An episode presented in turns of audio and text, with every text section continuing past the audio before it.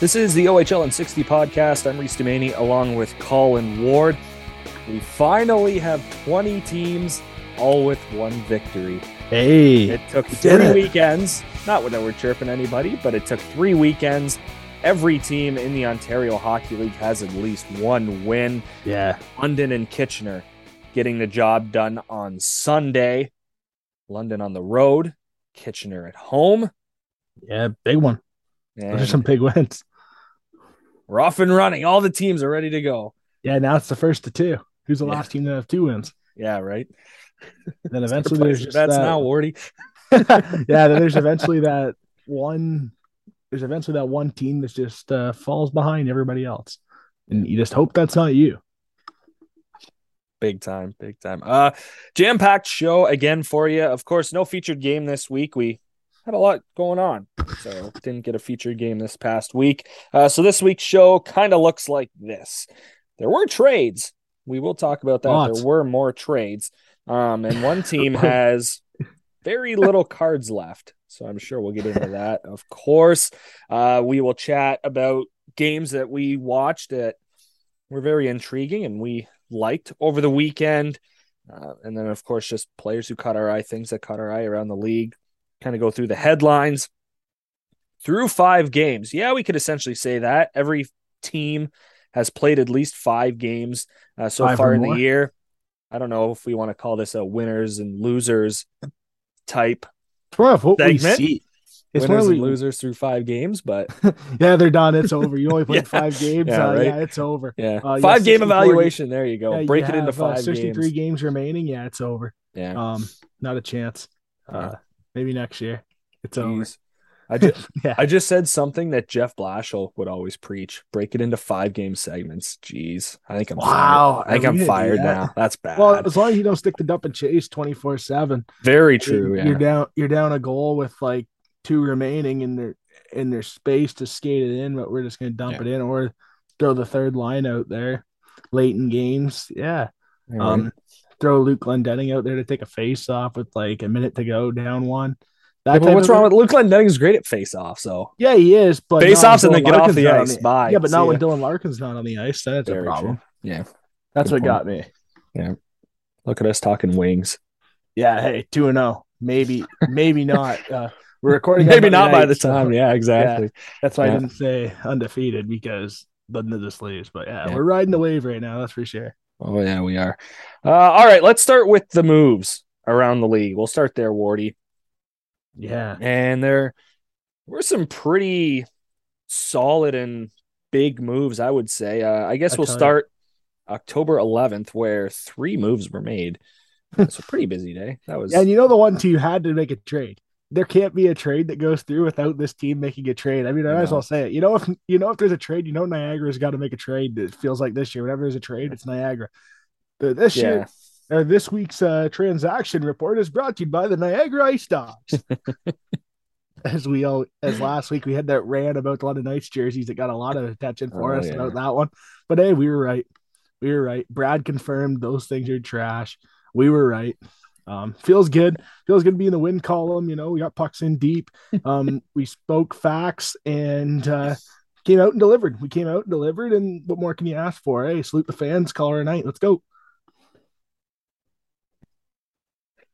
i picture that being every post-game presser that you would ever have wardy Yeah, it you know would what- just be the generic hockey player Yeah, but you know what sucks? though? answers now, yeah, but now in media, like last year, we had our first press conference in like the conference final with the East with North Bay and Hamilton. It was weird. Now we're pushing for those answers, yeah but put ourselves in a situation we would never say that.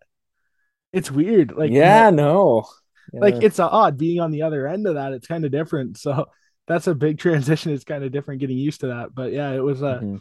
last year was definitely fun. It was tough asking questions and not trying to ask too personally into the system. That was tough because you don't want to be that guy that asks a question like, "What's the injury report?" or something with like, Uh, then it goes like all quiet.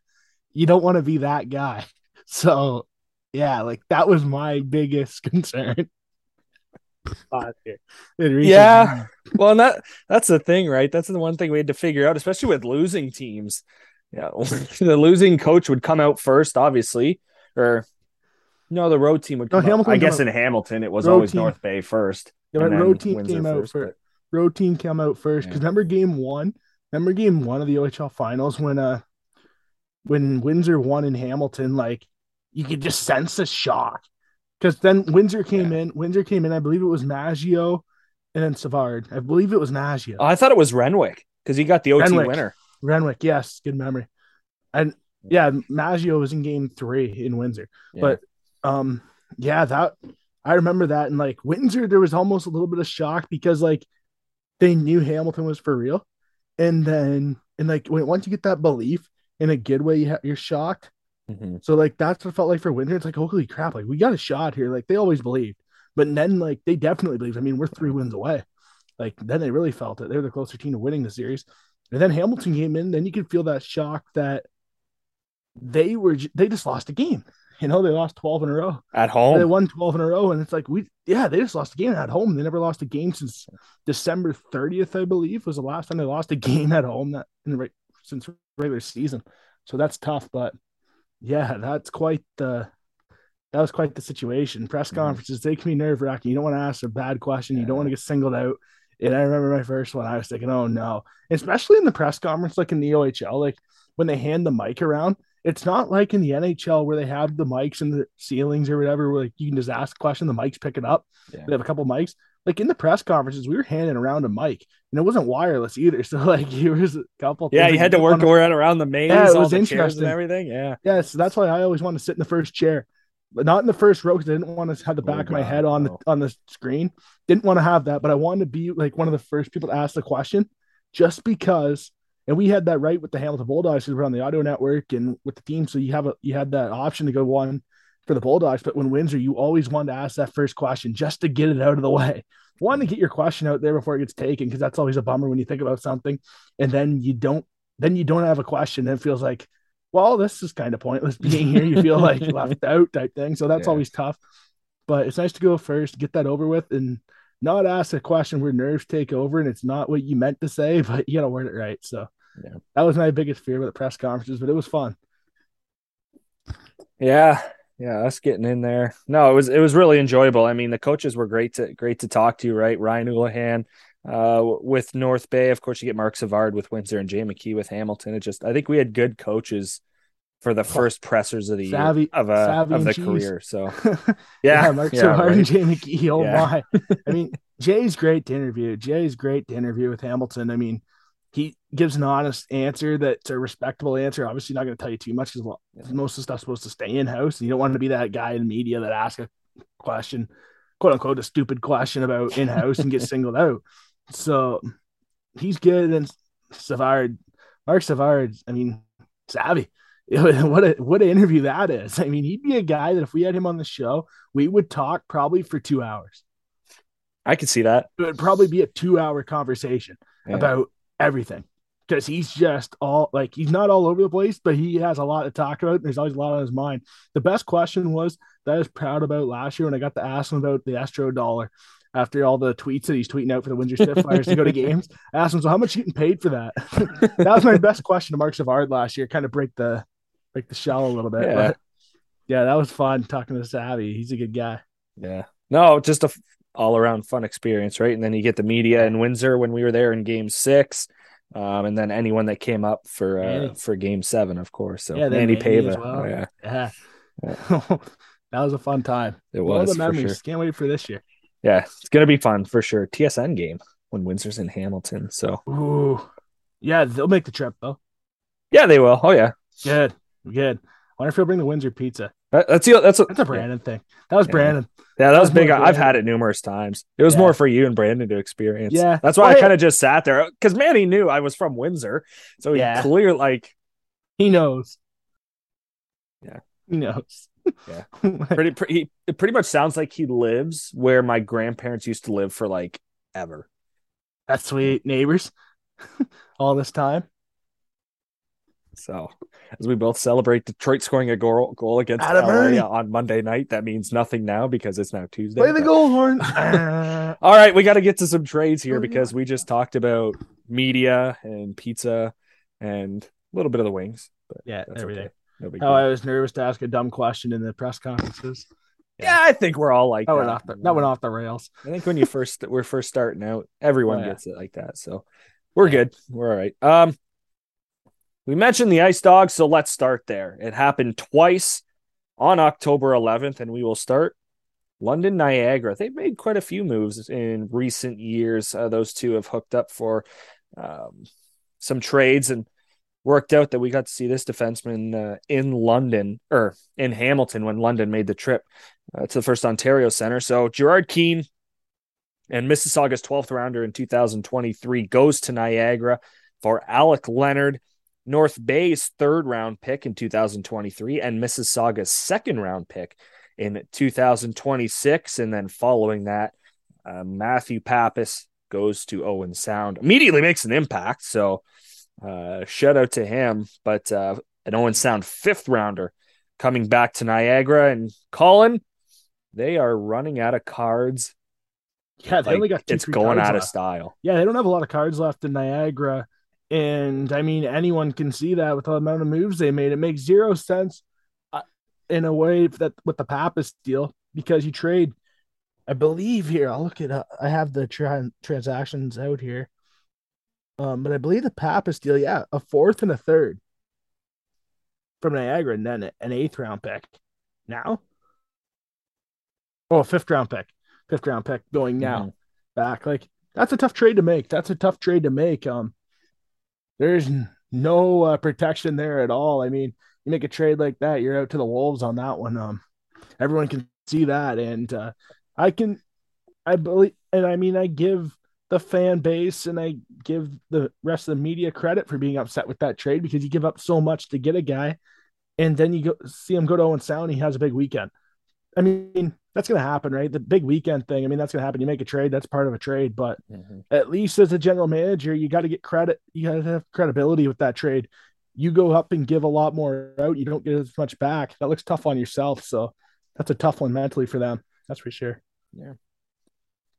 All right. Uh, one more move happened, and that kind of involves us a little bit. Uh, George Diaco, London Knights being involved as well. We saw him make his return to First Ontario Center. By the way, shout out to the Bulldogs. That was a pretty sweet tribute Nice. uh, Yeah. that they had for George Diaco on the big board. So um, he went to Hamilton, or he went to London from Hamilton for London's third rounder in 2023 and Windsor's second rounder in 2024. So the Hamilton Bulldogs getting a good return for George Diaco, who solid player. He went Michigan last year. He got things started at the outdoor showcase. Just you know, a, Yeah. a guy that fit the role that he played uh, in Hamilton, leading them to that championship. Yeah, and this is the guy that the London Knights desperately needed. Um, Diaco last year in the playoffs, I thought his role went down a little bit. I didn't think he played that much in big situations. Obviously, the McTavish deal that's going to go down, but Diaco can put the puck in the net. No uh, question about that. So, and that's something that the London Knights desperately need. I mean, you look at the score, you look at the scoring the London Knights have, and you looked at, and we saw them play Sunday up close, and you can still see the lack of goal scoring. Hamilton just played terrible in that game. Hamilton was awful in that game, but the London Knights desperately need goal scoring, and Diaco's going to bring that for them.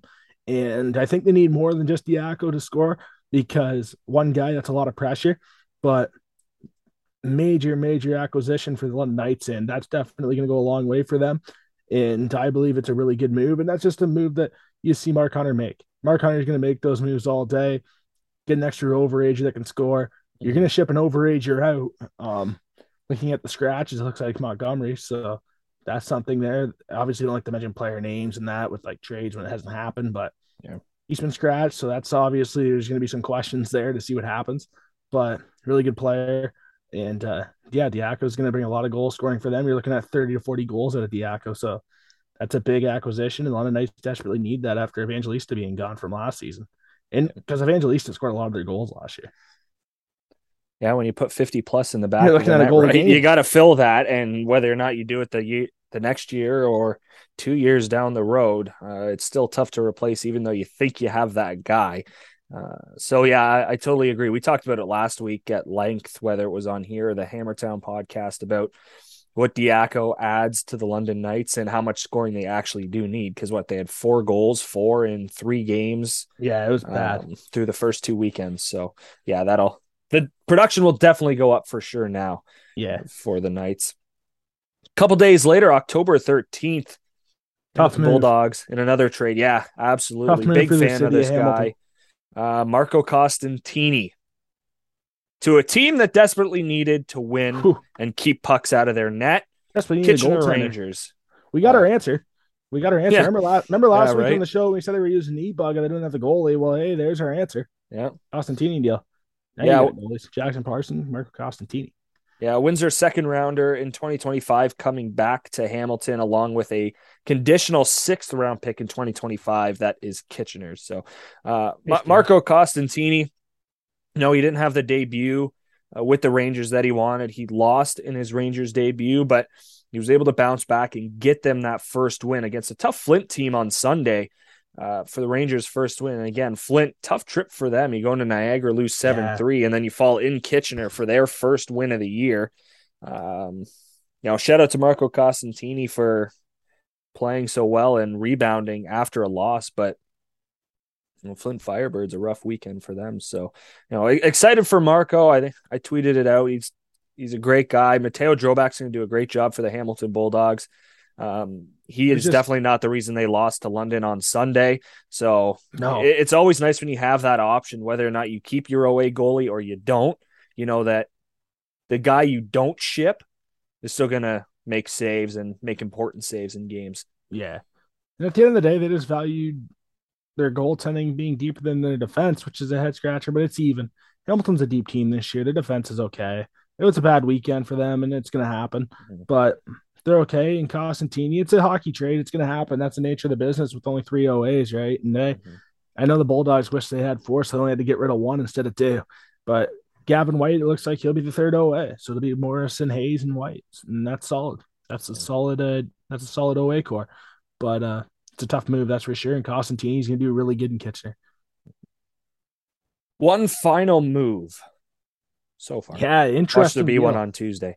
Uh, Jake yeah. Murray goes from the Kingston Frontenacs to the Guelph Storm. Guelph gives up Oshawa's fourth round pick in 2024, Niagara's third round pick in 2025, and their own third round pick in 2026. Wardy, what do you make of this one? Get trade for Guelph. I mean, Guelph needs to get the puck out of the net. They're giving up way too many goals, and um, that's just a that's just a good move. Get a veteran defenseman that can play both sides of the puck and uh, Guelph needs that right now. That's just a classic George Burnett hockey trade. Uh, we see that a fair bit out of him, and we saw that in Belleville. We see it in Guelph, and we're just seeing it now. Um, that's just a George Burnett trade. He'll address weaknesses faster than anybody. I mean, him, Mark Hunter make a deal in the same week to get positions they desperately need to fill, and uh, mm-hmm. that's just what those guys do. They don't wait around. They go out and get things. They fix things, and uh, just a classic move for George Burnett and a good good veteran defenseman The Guelph that's really needed. It reminded yeah. me of the Saprika deal last year with Sarnia. I think that's Murray plays this.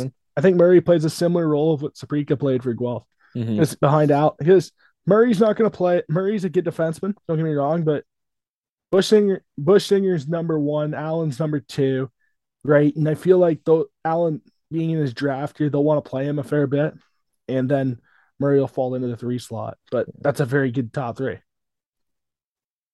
Yeah, again, what makes the Midwest Division a little bit more scarier? Um, yeah, when you throw Marco Costantini to Kitchener, when you throw uh, Pappas to Owen Sound, and you get um, yeah, Pappas having a big week too. Yeah, you get Diaco going to London. So, like we said, I still think it's going to be the toughest division in the league this season, most competitive. What a weekend they had uh, yeah. via the trades, right? So, yeah, um, sure. Yeah, we'll we'll break quickly, come back. Uh, when we do come back on the other side, we'll go around the league, kind of what caught our eye, and then yeah. and then we'll get into uh, who we think, uh, what we think about the first five games, kind of around the league. Again, whether you want to say winners or losers, but you know who's who has impressed us, who hasn't impressed us, who oh they're right where who's we hot, thought they'd be. not. Yeah, essentially, pretty much. Do if you want to, if you want to be in the words of Jim Taddy, got to give credit to him. Are we going yes guy, no guy on teams? Ooh, um, hey, that's what we did in the trade two. deadline. That's what we did in the trade deadline last year. Buy sell. I like that one. Yeah. the buy sell. The it's too early for that. Oh yeah, man. Tapman's getting he got re- he is uh, getting ready today. I saw the video. He had his food up in the press box on Monday, getting ready for the game of the year, Coyotes Maple Leafs, because everybody yeah, wants to be there and watch burner. the Coyotes. Yeah, two te- two teams that I don't really care about. Obviously, if they came with a media job, you would, but right now, no. yeah, exactly. So all of that is coming up on the other side here on the OHL and 60 podcast.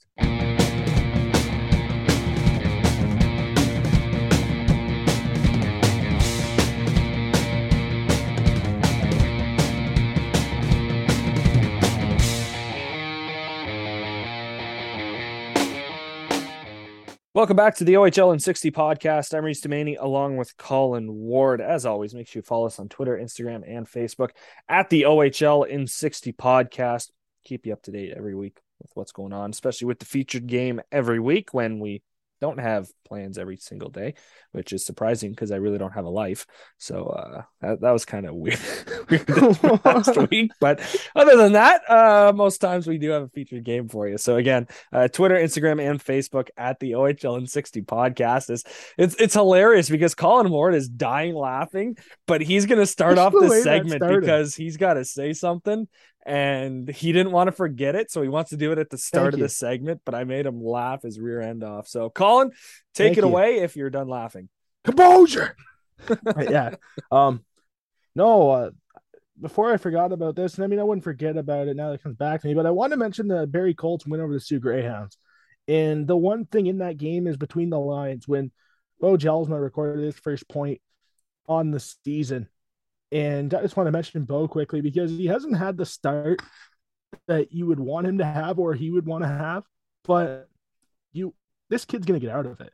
He'll get out of it. And he's gonna have a big year. And uh, yeah, there's kind of a borderline effect. I sent him a message and said like, "Hey, have a night tonight," type thing before, and then he records his first point of the year. So uh, there's a little bit of an effect there on us, but um, no, uh, Bo worked his butt off this summer. He um and you know, he had a lot of development camp experience, he had training camp experience, and he's a good hockey player. He's a good hockey player, and he was this close to getting picked in the NHL draft. I mean, he should have been picked. Everyone around the Ontario Hockey League knows Bo Jelsma should have been a draft pick last year in the Ontario in the National Hockey League.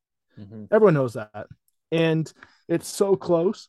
And uh, he's a good hockey player, and I think that affects you a little bit, right? When you, you see it all the time every year, you see a guy get drafted or don't get drafted, and they come they go to invites and they come back right? And they're a little snake bitten a little bit.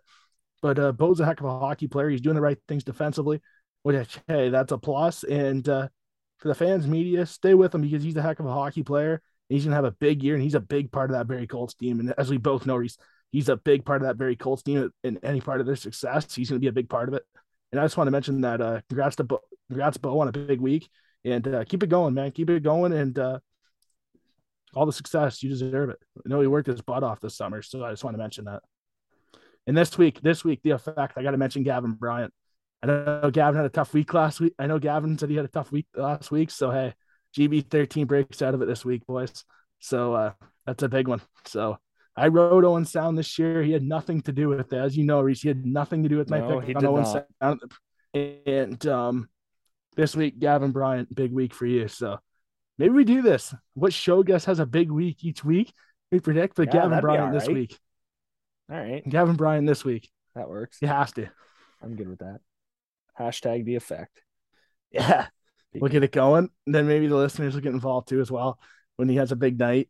We'll get it going on social media. But yeah, Gavin's gonna have a big weekend this weekend. And uh Bo keep working off that last weekend. You looked great and uh keep working on that. Mm-hmm.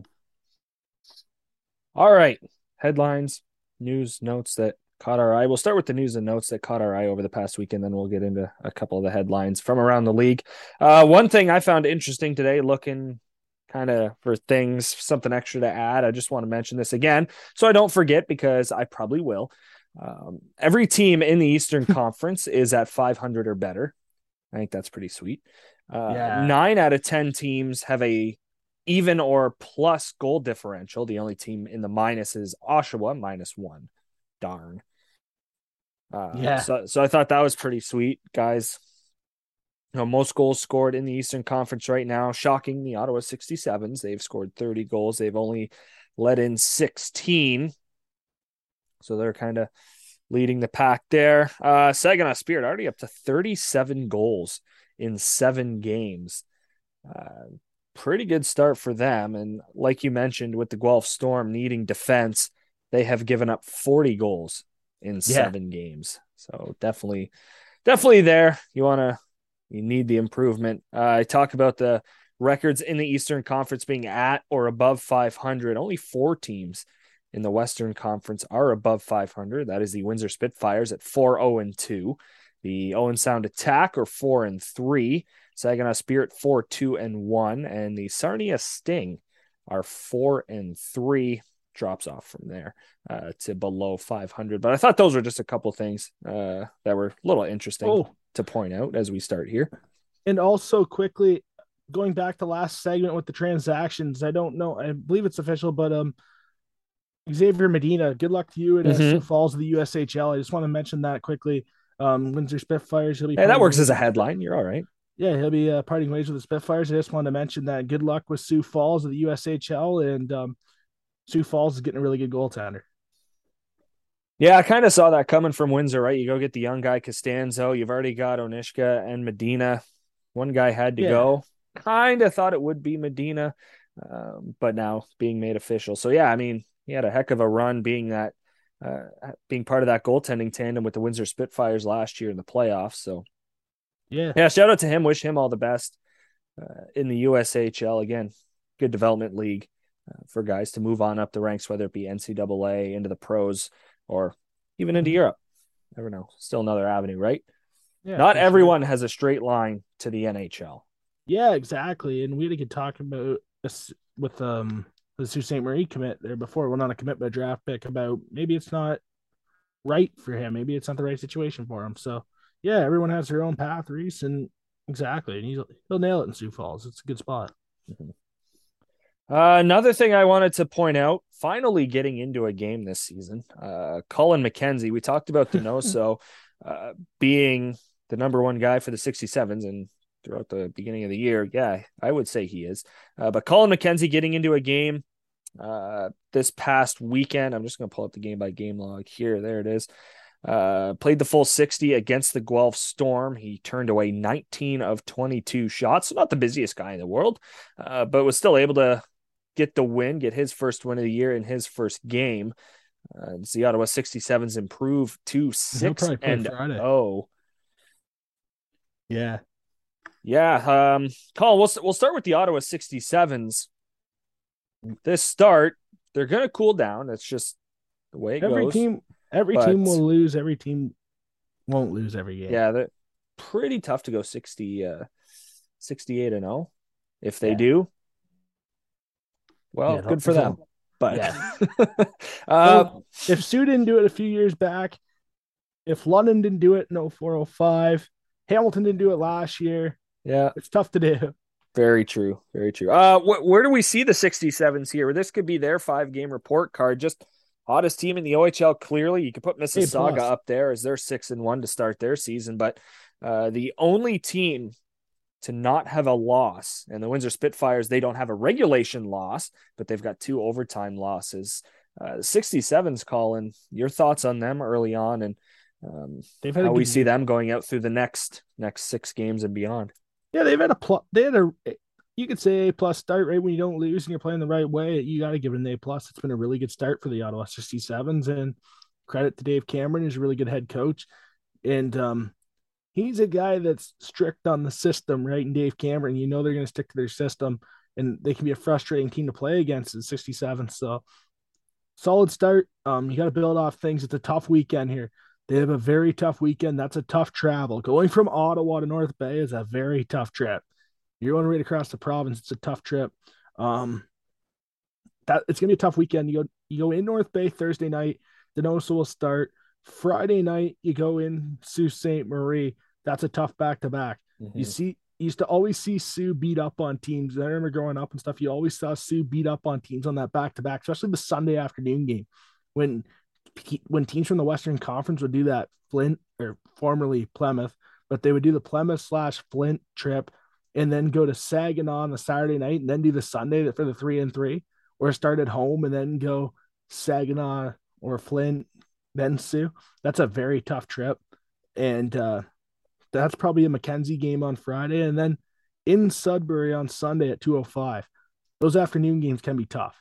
Those mm-hmm. afternoon games can be tough to get up for the last game of a trip. So it's a tough weekend for them.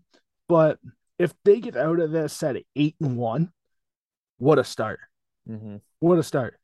So pot that's a positive thought on this one. If you go into that eight and one, you would take that if you're a 67s fan. So the way I look at it is if you just drop one, it's a good weekend. It's a perfect weekend because that's a very tough road trip. It's a tough travel. That's a very tough trip. It's not yeah. fun. Yeah, the 67s coming off that 6 3 win against Guelph. They get a three game road trip. Call yeah, that Murder's Row. That trip, those three teams, yeah, that trip much. basically Murder's Row. Yeah, that you're looking back to the days and reference the NHL back when San Jose, Anaheim, and Los Angeles were all, all good, good, at the same time. Yeah. You like a California trip as an Eastern Conference no. team. Eh, it's not really fun. But again, the Ottawa 67s with the start they've had might not be that way. They might just walk right through it. If they keep the momentum yeah. going, they might walk through it and go 3 and 0. But I, I think what makes this trip so important, Colin, is you just look at the schedule over the next two, three weeks for the 67s. They have seven of their next eight after this road trip at home. Yeah. And against some you, solid teams. And if you're looking to rack up points early on in the year, the Ottawa 67s are going to do well, so. They'll be that team that gets out to have. that big lead, kind of like what we saw with Mississauga last year. They got out to such a big lead in the Eastern Conference, and then obviously Hamilton happened. But yeah. uh yeah, Ottawa's that team right now. If Mississauga can stay with them, what a race that would be early on in the year. But uh, this is yeah, a very good have. chance for the 67s to just get two points, two points, two points, two points, just well, with all the home games they have coming up. Yeah, you look at some of the teams 67s already played, right? I mean, they played Kitchener, who Kitchener's looked terrible, quite frankly, in that road trip. Mm-hmm. Minus, minus eight goal differential currently for the Kitchener Rangers.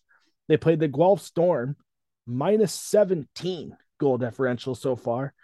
And the Erie Otters, they played week two on the season. Erie Otters minus 10 goal differential. So they played some teams that are having trouble scoring. They're giving up a lot of goals.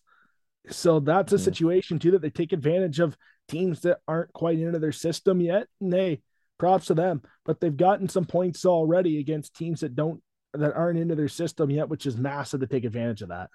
You're they're behind the eight ball, you're not.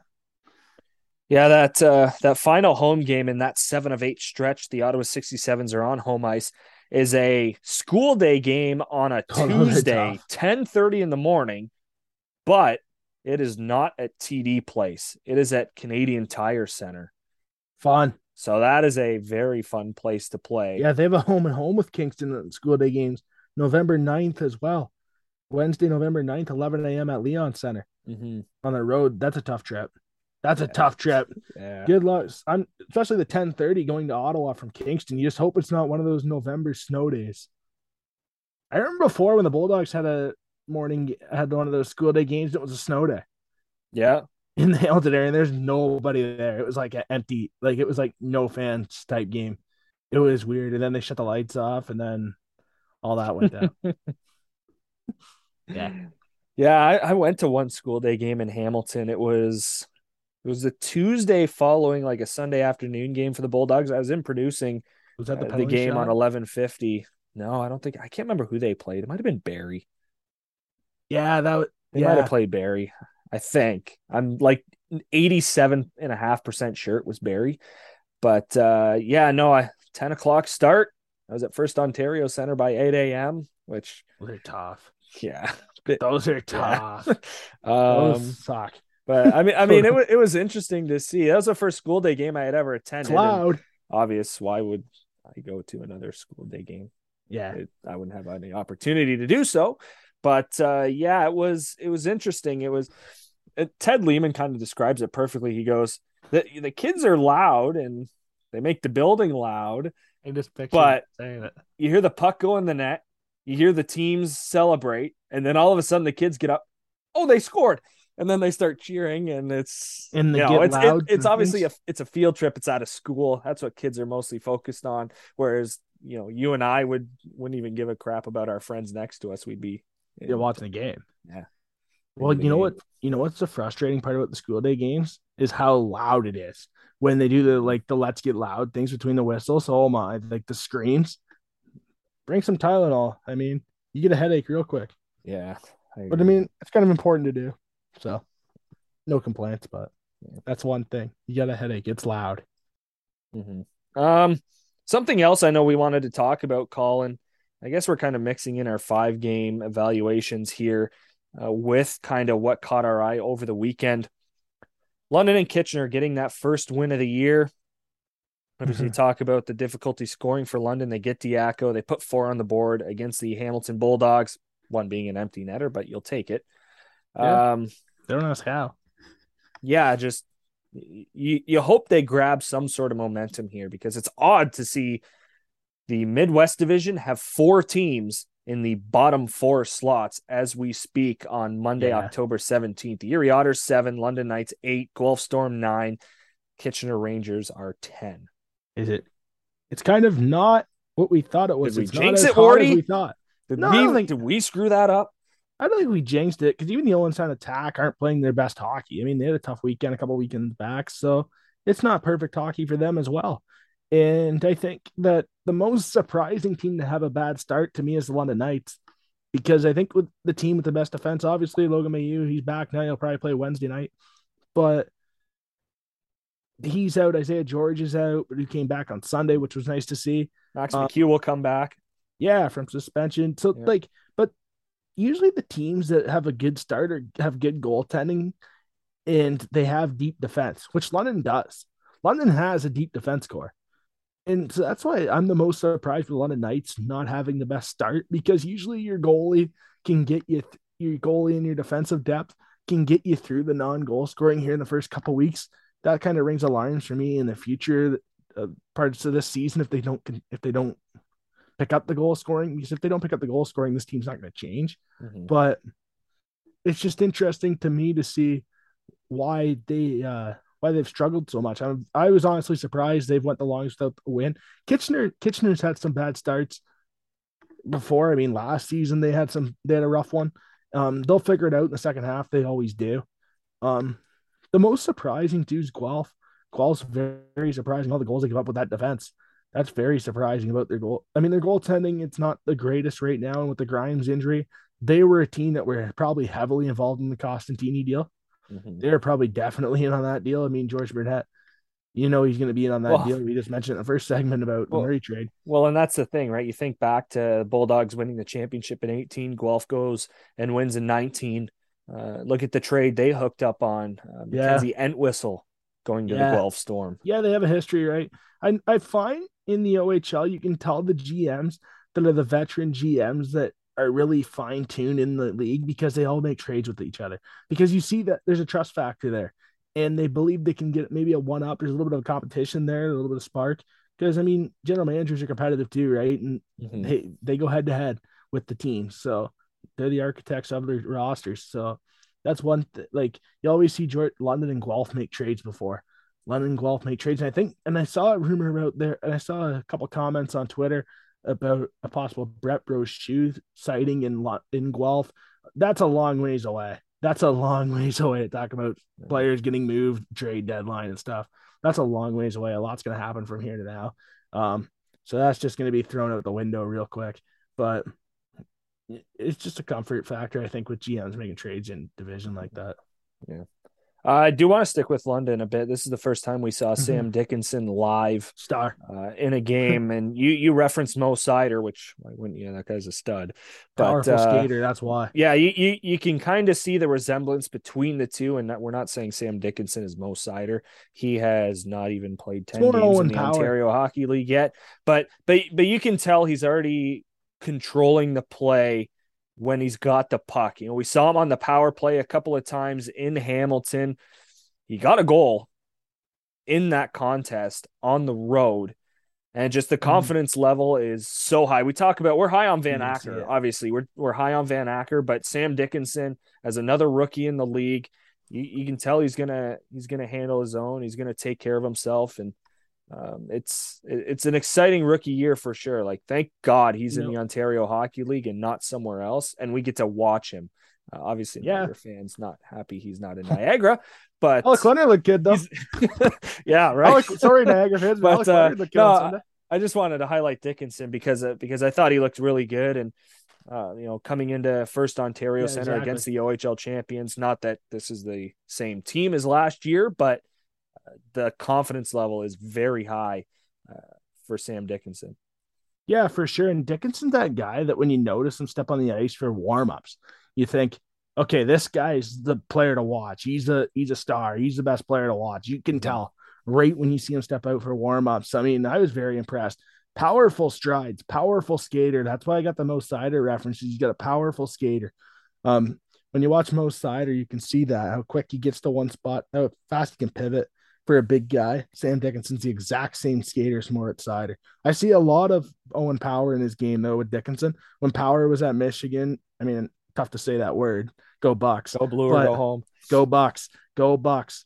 But that um he just reminds me of Power how when he controls the game, whenever he's out there, he controls the game, he slows it down, he controls the puck, he makes a good pass, he's never out of position.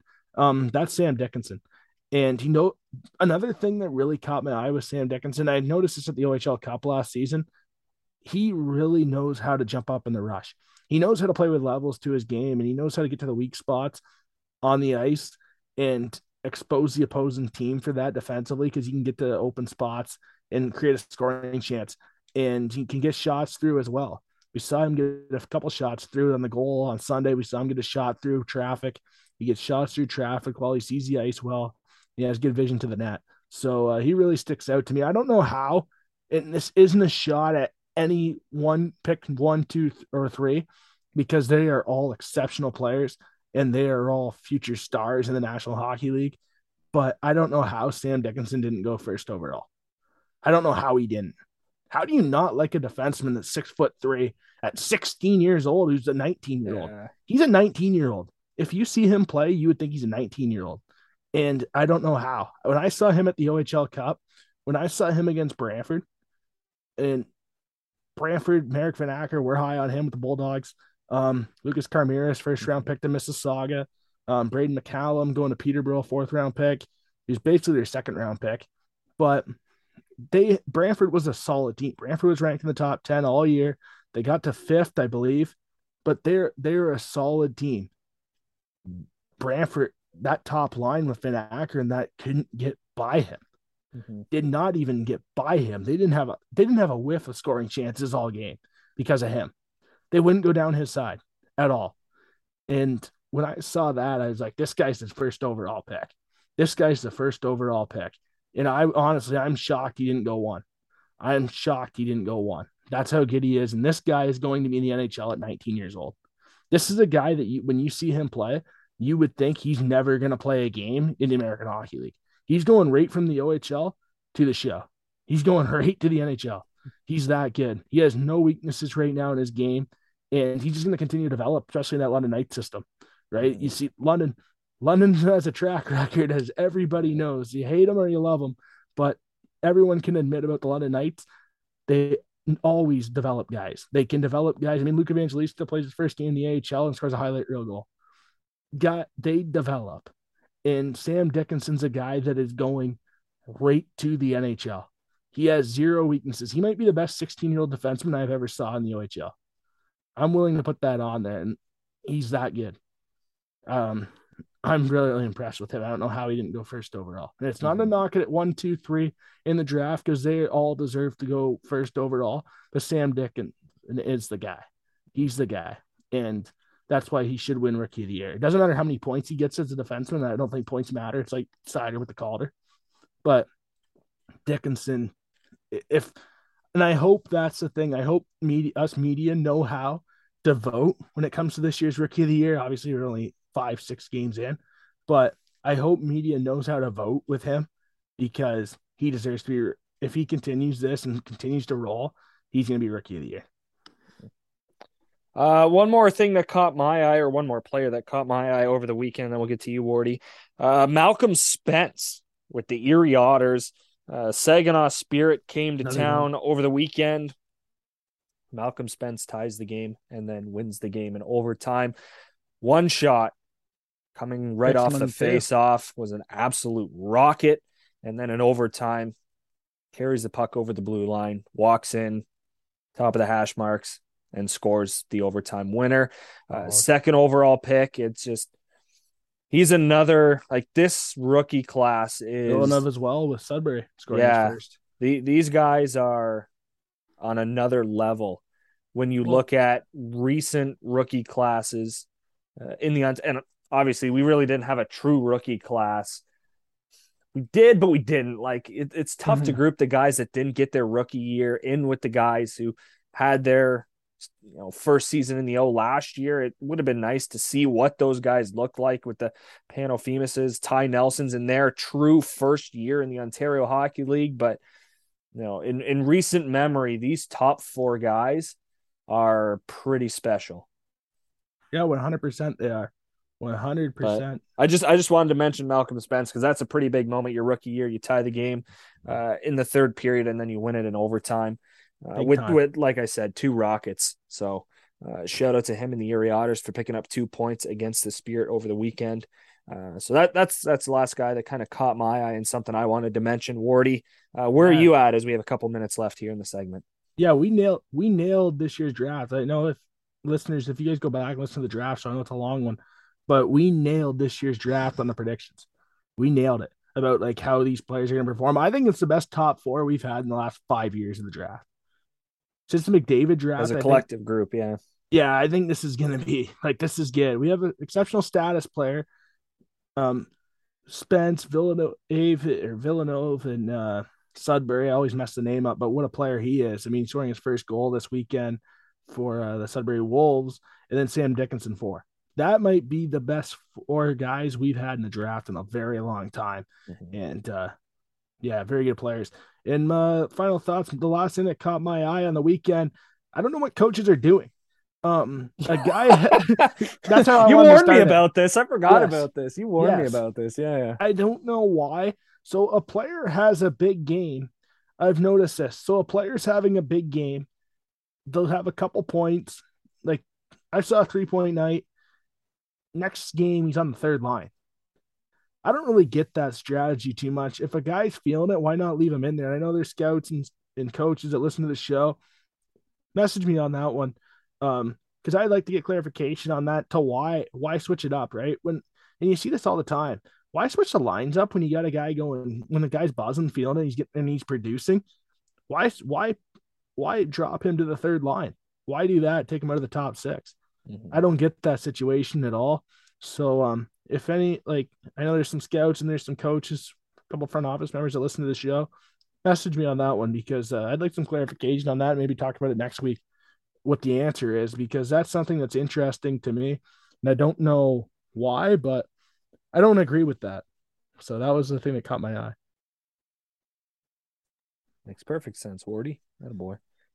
I don't, uh, don't get that. uh, scrolling through here, thought I should mention this last because it impacts this league and the Midwest Division in particular uh, a whole lot. Filip Mesar is going to the yes. Kitchener Rangers. And hey, that's the last point we're making here. Um, that's big. Yeah. Hey, shout out to Joel Vanderland, who uh, is doing color on the Belleville Senators audio network. Not a big deal. Uh, welcome to the audio network side of things, I guess, on behalf of the Hamilton Bulldogs audio network. Congrats. Uh, welcome to the family. But um, no, congrats, Joel, uh, doing color for some games there. He did the game in Laval. Um, Filip Mesar played in that game and said he looked really good. Said Kitchener's getting a good player. So um, that's solid to see. So that's why I quickly want to mention that uh, he saw Mesar on the weekend said he looked really good in Laval. So uh, yeah, Kitchener fans should be exciting. Should be excited for that one. All right, there we go. Perfect way to end it off. Uh, time for another break. When we come back, we will round out the show player and goaltender of the week will be included in that final segment. So make sure you stick around right here on the OHL in 60 podcast.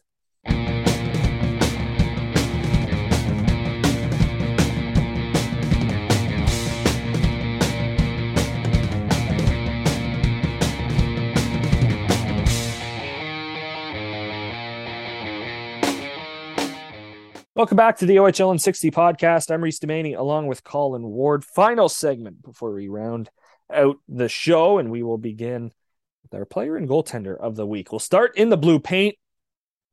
Colorado Avalanche prospect Ivan Zhigalov. Shout out to that name.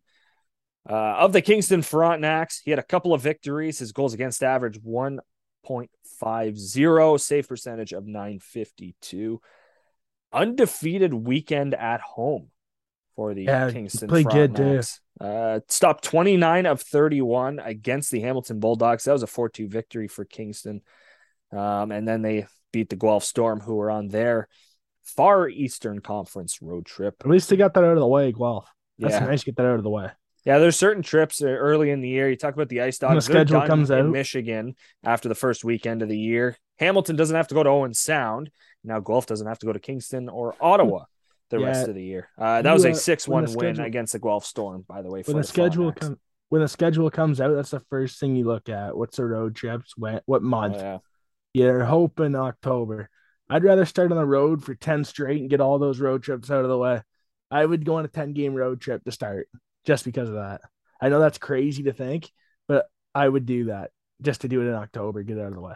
Just like the Arizona Coyotes before they make their yeah. debut at college, some arena. Yeah, hey, so I saw a little bit of the Arizona State game on Saturday night. It was Saturday night. That was bad. There was no the crowd. Not the crowd. It's just I can't believe an NHL team's playing there. Like I can't believe that. Like it's honestly like when the Coyotes had their opening night, like when they play their first game, that's the first thing people are gonna say. Like I can't. Is this an exhibition game? Is this the Kraft Hockeyville game? Yeah, right. It looks like the Kraft Hockeyville game. Um, it's like I would rank at least thirteen of the OHL ranks above this rank, at least, at least. Yeah. You know what it reminds me of? It reminds me of Flint.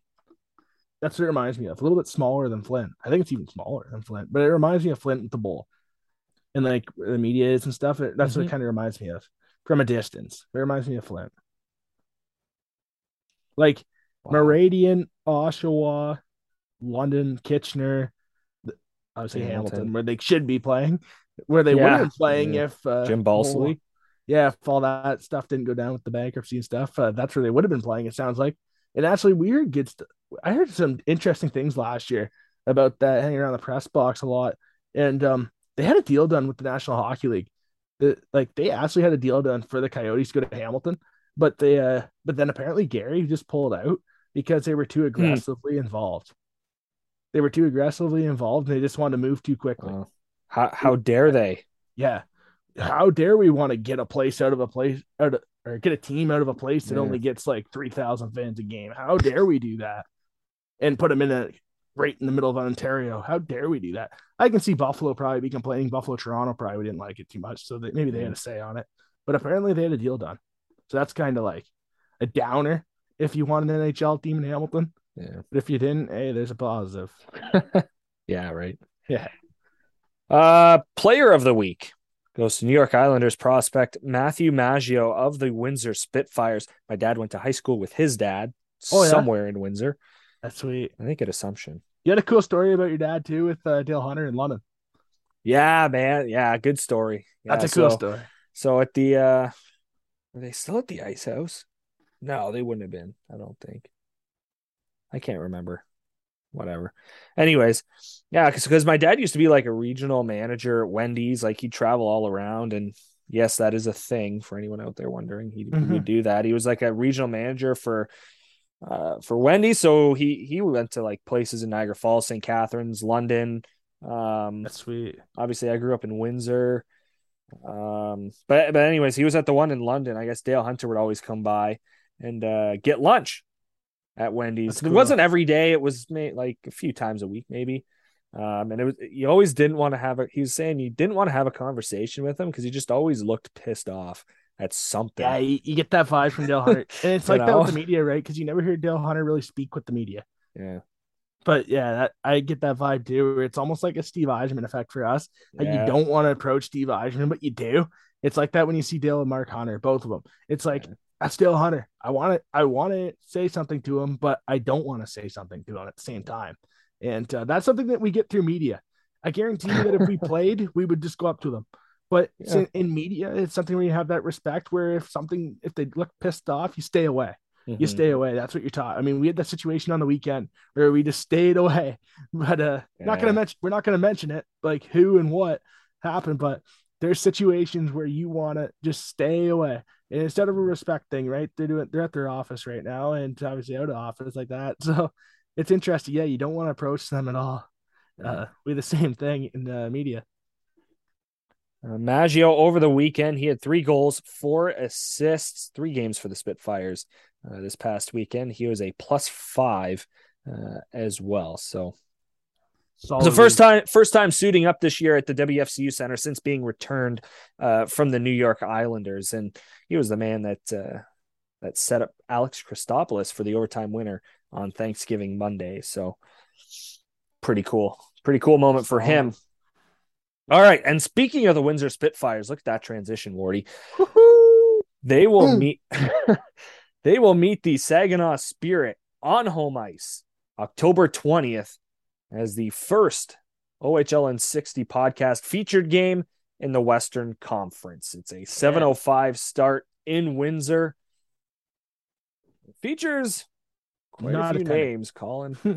Yeah, no, we're not. not we're not attending. no, Thursday nights in Windsor are tough, No, yeah. but we would make it there for the end of the first period, yeah, more likely. Get home at 3 a.m. sucks, or 2. We'd get home before t- 3, but No thanks. it's a tough trip. It's a tough trip. We, Uh, keep, we keep saying that, sorry, but we keep saying that thank God the Bulldogs didn't win that game six game. They're so happy. That would have been no, yeah. and even if even if Windsor, even if Windsor was up 3 2, if it was vice versa, it doesn't matter the situation. We did not want a trophy presentation in Windsor. No, That- we wouldn't have got home. We would have got home at like the next morning at like 7 a.m. We went right, go right to work. Yeah. Would have been go right to work. It would have been bad. Uh, I actually drank coffee. That, that's how late it was. forty. I only drink coffee, and as you know this, I only drink coffee when I need it, when I'm tired, Yeah. and that's the only time I'll drink coffee. So yeah, that I can't believe one. I stayed up for that entire trip home. Yeah, I Brandon it was out. Brandon was out. Yeah, Yeah. because we were having some fun with that. Yeah. Cranking the tunes. it's a fun with that. Um, Yeah. I think Brandon was out just because we get playing Journey. Don't stop believing the whole drive. More than likely, But hey, it was in his head after. That was awesome. All summer, living in his head rent free. Oh yeah, just sure. like the four and zero Red Wings against the zero and four Sabres last year in the head to head. Not a big good deal. times. Yeah. But we're on to this year. Uh, this will be meeting number two this season between the Spitfires and Spirit. Windsor took the first one 5 4. That came mm, about 10 days ago, 10, 11 days ago. Um, that was in Saginaw as well. Windsor taking that uh, by one goal, but intriguing matchup for sure. Windsor Spitfires, as we talk on a Monday, 10 points in the Western Conference. They lead that conference 4 0 2, as I mentioned earlier on, yet to lose in regulation time. And I probably just jinxed it by saying that. I'm going to knock on my head for Windsor's sake, knock on some wood. Um, but they are at the top of the Western Conference right now. Saginaw Spirit right behind them. I'm making this sound a lot more meaningful than it actually is through six and seven games in the year. Uh, Saginaw Spirit, nine points, one point behind the Windsor Spitfires uh, as they head into this contest. Saginaw Spirit can score 37 goals through seven games. Mentioned that earlier on as well, but they've given up 29. Uh, Windsor Spitfires have scored 24. They've given up 20. We could talk about the players in this game, Morty, at length. But Yeah. uh, what's one thing that kind of intrigues you about this matchup at the Wafku Center? Yeah. So one thing that really intrigues me about this is the goal scoring versus the defensive system. Obviously, Windsor can put the puck in the back of net, but I think they're really getting their own end. And it starts with the goaltending situation. Um, doesn't matter who starts. I'd imagine it's Onuska going, but if it's Onuska or Costanzo, both are quality goaltenders in the Ontario Hockey League. They'll keep the puck out of their net, and it's funny to see that. It's going to be awesome to see this matchup, see the system, because I think this is a situation where Saginaw gets out of their system, Windsor can run away with this in my opinion, yes, Ottawa's having a really good start, but I think Windsor's the best team in the Ontario Hockey League right now. Um, I would say Windsor's the best team. Um, in Ottawa, yeah, their their records there they look really good, but Windsor's the best team right now when you watch them play. I can't wise Windsor's best team, and I like their system. I like their coaching. Um, both sides a very good coach, a very good coaches, good front offices, and uh, I'm excited for that. Um, but one thing I have though, I have a question for you, Reese, and I mean, obviously, listeners, you guys can get involved as well on social media. Let us know. Pavel Mintyukov comes in with five goals. He was last week when we mentioned this, he was leading the league in goals scored as a defenseman. Does he score 35 goals this year? Oh man, as a defenseman. He's got five already. We're not a quarter through the season. Yeah, that's tough. Just a Twitter poll Thursday. Thursday afternoon pregame. Yeah, I like that. We'll do a Twitter poll of this. Yeah, he's he, he currently sits sixth right now, uh, coming off weekend number three, uh, leading the way. Brennan Othmann, shocker, he's got uh, he's got seven goals on the year so far. Thirty five. I think you got to put him at least twenty five.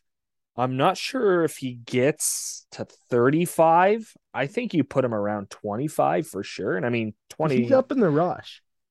I mean, he has 61 games to get 30 goals. It's doable.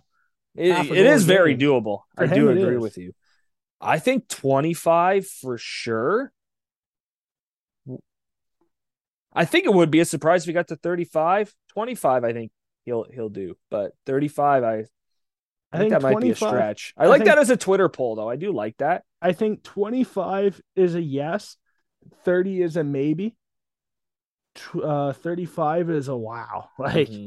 but if he keeps playing the way he is in the system, I mean, he's leading the rush for them sometimes. Like, he's up in the play. If he if that's going to continue, he's going to. Yeah, depends how he plays, right? But he's going to if he plays in that like that. But uh, yeah, definitely uh, something to look out for. Mm-hmm. Uh, not that this is a huge stat this early on in the year, but with him being sixth in the league in in goals, and he's tied with quite a few guys uh, with five goals on the year. Uh, the next closest defenseman to him is Ty Nelson. He's got three goals on the year, and if we're going by the OHL website, uh, he is 37th in scoring. so tight five yeah. games in, big time. Again, he's two goals behind him. In. Like, like how do you how do you really measure that? It's kind of tough, but uh, yeah, yeah, no, definitely, definitely a hot start, and that's what made this game so intriguing. Uh, it was just you have the defending Western Conference champions, and they're first in the Western Conference right positive. now, and then and then you get Mintyukov with Saginaw, you get Misa with Saginaw. Yeah, it's uh, this is going to be a fun night in Windsor for sure. Again, 7.05 is the start time at the WFCU Center. By the way, the man who told us about that nickname makes his return there this weekend. The Niagara Ice Dogs are in Windsor. Four o'clock start on Sunday uh, for anyone that wants to go. For anyone in Windsor that wants to see Zito come back, and I'm sure there'll be some sort of display or some sort of video on the board for Zito. Like so, yeah, uh, they'll, that, they'll have something. That should be that should be a good night for sure. Um, but yeah, oh, fun show, Wardy. We're all done for another week. Yeah, for sure. I had the Denver Bronco game on in the background. False start on the Chargers as we speak. As I don't think I've ever seen anyone get more excited over a false start penalty. Yeah, because they called a terrible pass interference call. Yeah, but because they called a terrible pass interference call in the second play of the game, and then another flag on the Broncos. There's two, and then there's a false start. No, it's a delay. One of those delayed calls and also it's a pet peeve of mine this year. And obviously, we'll stop the football talk. We'll end the show soon. I'll shut up. I swear. But there, it's a pet peeve of mine when every single incompletion, a receiver's going like this to look for a flag. As obviously you can't see this, but I'm throwing my hands in the air as they're looking for flags every single incomplete pass. That's annoying this year. So, yeah, there's my rant. Play the Wings goal horn. yeah. Thanks so much for tuning in. Uh, it's going to be a fun week of games again. Uh, we will chat once again in seven days.